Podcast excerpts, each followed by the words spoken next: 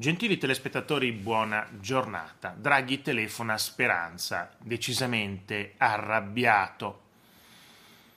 Vediamo che cosa è successo. Certamente non lo sta rimproverando per aver mentito al Parlamento, per aver mentito ai magistrati, perché lì eh, lo ha fatto quando non c'era il governo Draghi e comunque eh, non, eh, nessuno dice nulla a questo politico di sinistra perché Draghi punta al Quirinale, i parlamentari puntano ad arrivare a fine legislatura, ci sono degli interessi opportunistici personali di partiti, di persone, di politici, di ministri, pertanto uno speranza che andrebbe eh, sostituito immediatamente da un governante non viene sostituito.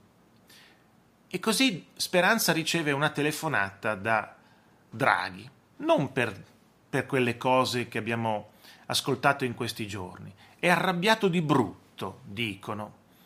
Una telefonata furiosa, secondo Dagospia. Il Premier ha masticato amarissimo per il pasticcio sulla didattica a distanza, che ha visto protagonista il Ministro della Salute.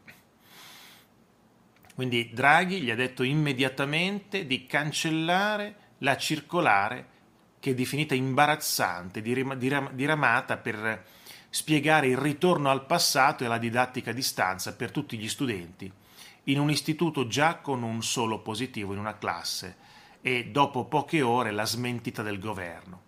La decisione di spedire i ragazzi a casa in presenza di un solo contagio ha spiazzato Draghi, spiega Dagospia, Roberto D'Agostino, visto che non era stato adeguatamente informato, cioè eh, Speranza aveva fatto di testa sua senza avvertire eh, nessuno al governo e senza parlare con il capo del governo, perché una decisione così è una decisione abbastanza importante. E così Speranza si vede chiamato da Draghi.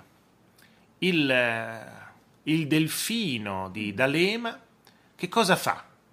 Già l'abbiamo conosciuto, no? Le bugie agli italiani, le bugie ai magistrati, il problema che il Super Green Pass non funziona, eh, il problema del, delle ASL che non funzionano per quanto riguarda il tracciamento e figliuolo mette in campo i militari, lui dice ma tanto non funzionano, se non funzionano le ASL vuoi che funzionano i militari? Eh, ovviamente che sì, quindi abbiamo capito che questo signore, Speranza, ha un atteggiamento eh, classico del politico che cerca di difendere il suo orticello, inventando.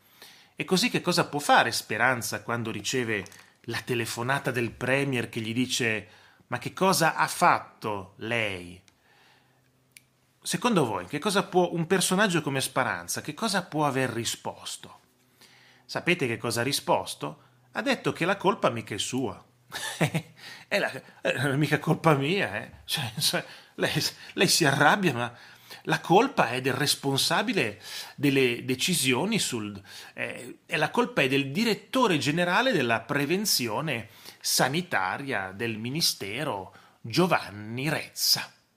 Ha scaricato la colpa, mister Speranza. Complimenti. Beh, un ministro che scarica la colpa e guardate che assurdo, perché il ministro è la persona di vertice mini, di, di un ministero, è il capo indiscusso di un settore dello Stato, non può dire che una direttiva firmata dal ministro, dove cambia le regole a scuola e dice che con un solo contagiato tutti a casa, in didattica e distanza a fare la DAD, possa essere colpa del direttore generale della prevenzione sanitaria del Ministero, no?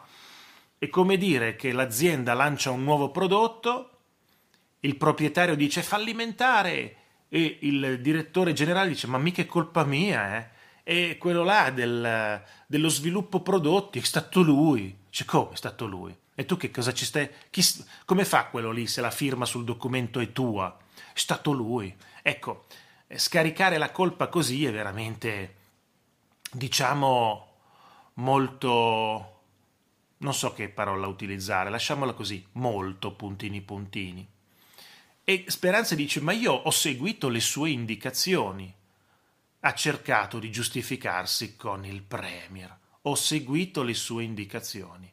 Il Premier lì non ci ha visto più, non come la pubblicità degli anni Ottanta non ci ho visto più dalla fame, oppure una sensazione come di assorbimento, no. Lì il Premier ha detto che cosa, che cosa? Cos'è che mi sta dicendo sto tizio? E il Premier dice che crede in una disciplina gerarchica, come è ovvio, attenzione, quello che dice Draghi, abituato a lavorare in, in, in, in strutture organizzate dove eh, ci sono dei vertici a scalare, delle responsabilità, eh, non una disciplina militare, come dice qualcuno, ma una disciplina aziendale. Cioè, non, mi, non, puoi, non, mi, può dire il direttore generale di un, di un, ministero, cioè il ministro, dire che è colpa di un, di, di un suo sottoposto, no? Ho seguito le sue indicazioni, ma allora che, che leader sei, no? Che leader sei con tutto quello che fai. E così a quel punto gli avrebbe fatto una lavata de capo eh, all'esponente di articolo 1. Articolo 1. Dice, si è, a quel punto si è arrabbiato di brutto, fa notare Dago Spia, e gli avrebbe fatto notare che a consigliare il governo nelle scelte di questo tipo c'è il comitato tecnico scientifico, non il direttore della prevenzione sanitaria, come dire, ma tu cosa dai retta a chiunque ti dice la roba a cui tu sei subisci l'influenza di un tuo sottoposto e allora fai una direttiva del genere senza avvertire eh, nessuno. Altra telefonata stavolta al coordinatore del CTS Franco Locatelli, secondo cui la circolare del Ministero era eccessivamente severa. Non dobbiamo esagerare e a quel punto Draghi ha cercato conferma dal commissario straordinario all'emergenza Francesco Figliuolo. Stesso parere di Locatelli, anche per Figliuolo. Era un qualcosa di esagerato. Pertanto, grazie per avermi detto salute. Visto che i miei video sono senza tagli e non, sono, non c'è nessuna edizione, viene fuori anche lo starnuto. E così, quando anche Draghi ha sentito Locatelli, Locatelli fa le cose per bene, del CTE, cos'era una pubblicità di un formaggio, vero? Locatelli fa le cose per bene, e sentito anche Figliuolo, a quel punto ha ribaltato la decisione di speranza di un ministro. Mai la decisione di un ministro era stata buttata al cesso, no? dice un giornale, in un modo così rapido e plateale.